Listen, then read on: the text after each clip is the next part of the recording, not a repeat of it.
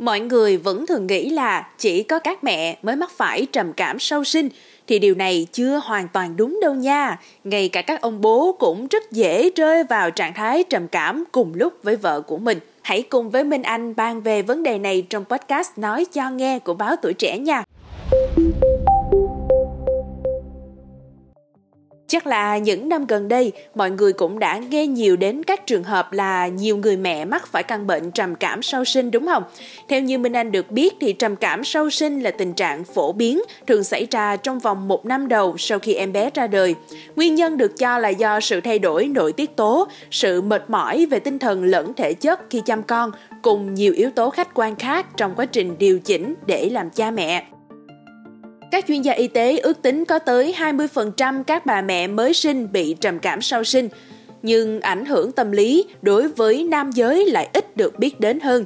Theo nghiên cứu của trường đại học College London ở Anh, họ đã bất ngờ khi phát hiện ra có ít nhất 3,2% ông bố mắc chứng trầm cảm sau sinh cùng thời gian với vợ của mình. Nghiên cứu được thực hiện dựa trên quan sát cuộc sống của 30.000 cặp cha mẹ mới ở 15 quốc gia từ năm 1990 đến năm 2021.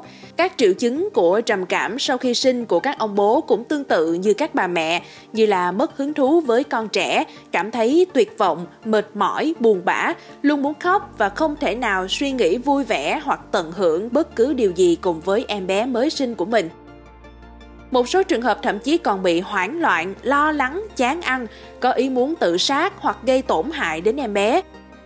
Trong 30.000 cặp cha mẹ trên thì có khoảng 1,72% các cặp vợ chồng bị trầm cảm ngay khi mang thai. 12 tuần sau khi một đứa trẻ được sinh ra, con số này tăng lên 2,37% và có khoảng 3,18% các bậc cha mẹ bị ảnh hưởng đồng thời trong khoảng 3 đến 12 tháng sau đó. Sau khi đứa con của họ được sinh ra, nguy cơ người bố rơi vào trầm cảm cao hơn gấp 3 lần nếu như người mẹ bị trầm cảm. Nhóm nghiên cứu cũng phát hiện ra rằng các bà mẹ có nhiều nguy cơ sức khỏe tâm thần trở nên xấu đi trong hoặc sau khi mang thai nếu như họ có một tuổi thơ không mấy vui vẻ, các mối quan hệ xã hội bị thu hẹp hoặc bị bạo lực tinh thần hay là thể chất. Trong khi đó thì các ông bố dễ bị trầm cảm sau sinh nếu họ có trình độ học vấn thấp, thất nghiệp, gặp trục trặc trong hôn nhân hoặc từng gặp phải các vấn đề về sức khỏe tâm thần trước đó.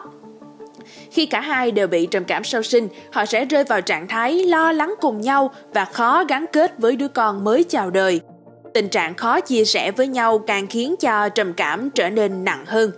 Một yếu tố khác được các nhà nghiên cứu phát hiện ra là có rất ít phụ nữ được kiểm tra sức khỏe sau sinh và đàn ông thì lại càng không ai thực hiện các cuộc kiểm tra khi trở thành bố. Trầm cảm sau sinh cũng nghiêm trọng như những dạng rối loạn sức khỏe tâm thần khác. Nó như một quả bom khó nhận biết, có thể phát nổ bất cứ lúc nào.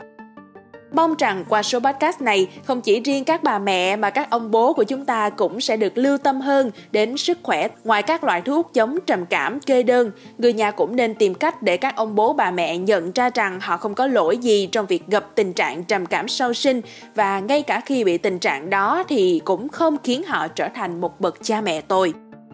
Cảm ơn các bạn đã lắng nghe số podcast này. Đừng quên theo dõi để tiếp tục đồng hành cùng podcast Báo Tuổi Trẻ trong những tập phát sóng lần sau nha. Xin chào tạm biệt và hẹn gặp lại.